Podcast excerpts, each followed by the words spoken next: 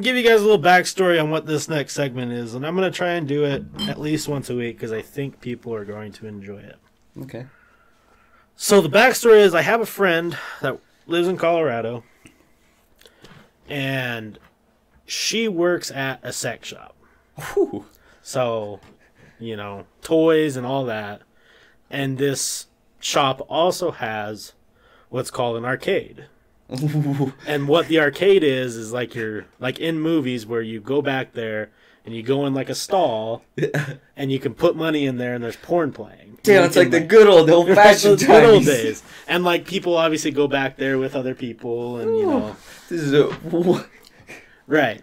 So, with that being said, this new segment I'm calling the Sex Shop Chronicles. Mm. I think it's a good title. yeah. And what it is is she has told me some of the most wild fucking stories, and I'm like, you need to make like a YouTube or do something with these because people will want to hear this. Yeah.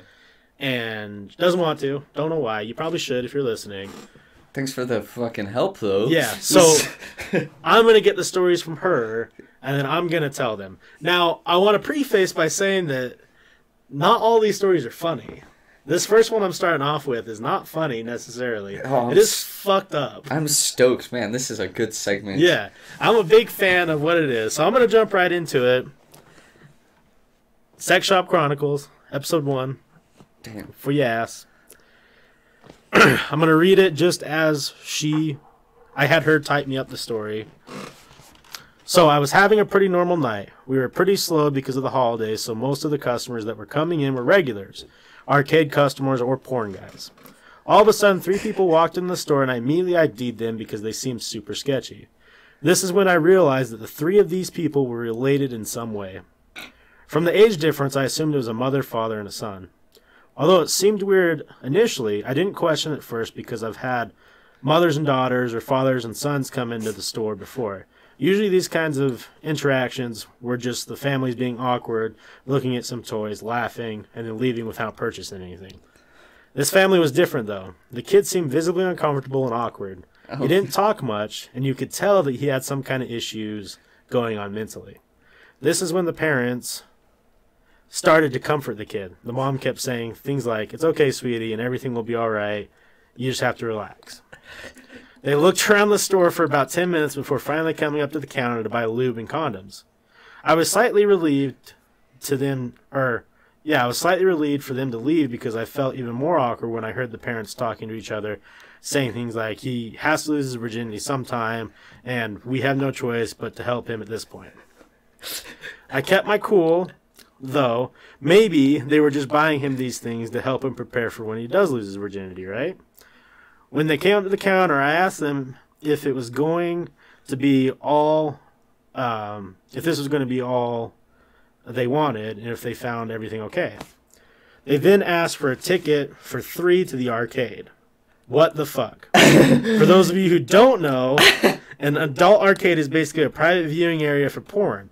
Our arcade specifically has 120 different digital channels of porn streaming in 22 individual booths.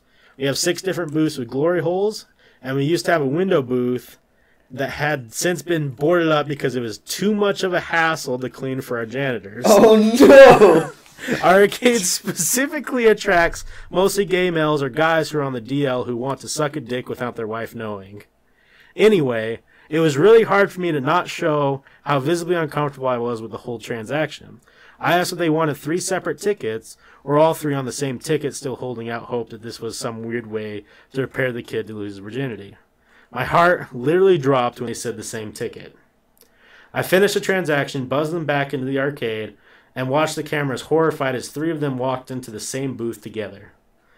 They bought about two and a half hours worth of time back there, so I had a couple of my regular arcade guys go back and check to see if they heard anything strange going on in the booth.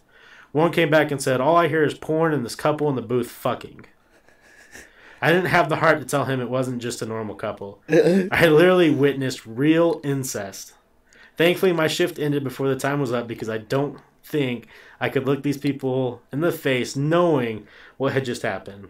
I almost wanted to tell someone in our corporate office or call the police, but our company is fucked up when it comes to arcade business. It's the biggest moneymaker in the company, and they don't want to risk having it shut down for something that we can't prove. We can't Prove without a reasonable doubt. what? Fucking good parents, am I right? Oh no! Uh, Oh no! Salty said this story should be called I don't think we're in Alabama anymore. Sweet home. God. So you guys can expect more stories like this. From my understanding, she's had tons of them. Um, one that I'm looking forward to getting all the details on, I'll give you a little teaser, is a gentleman who purchased one of those $3,000 sex toys Yeah. and then brought it back and lit it on fire and cut it up. I'm excited for that whole story because that'll be a, a good one. Damn, I need a new job. right? Do you need help back there, man? Don't worry, I'll go take care of your son.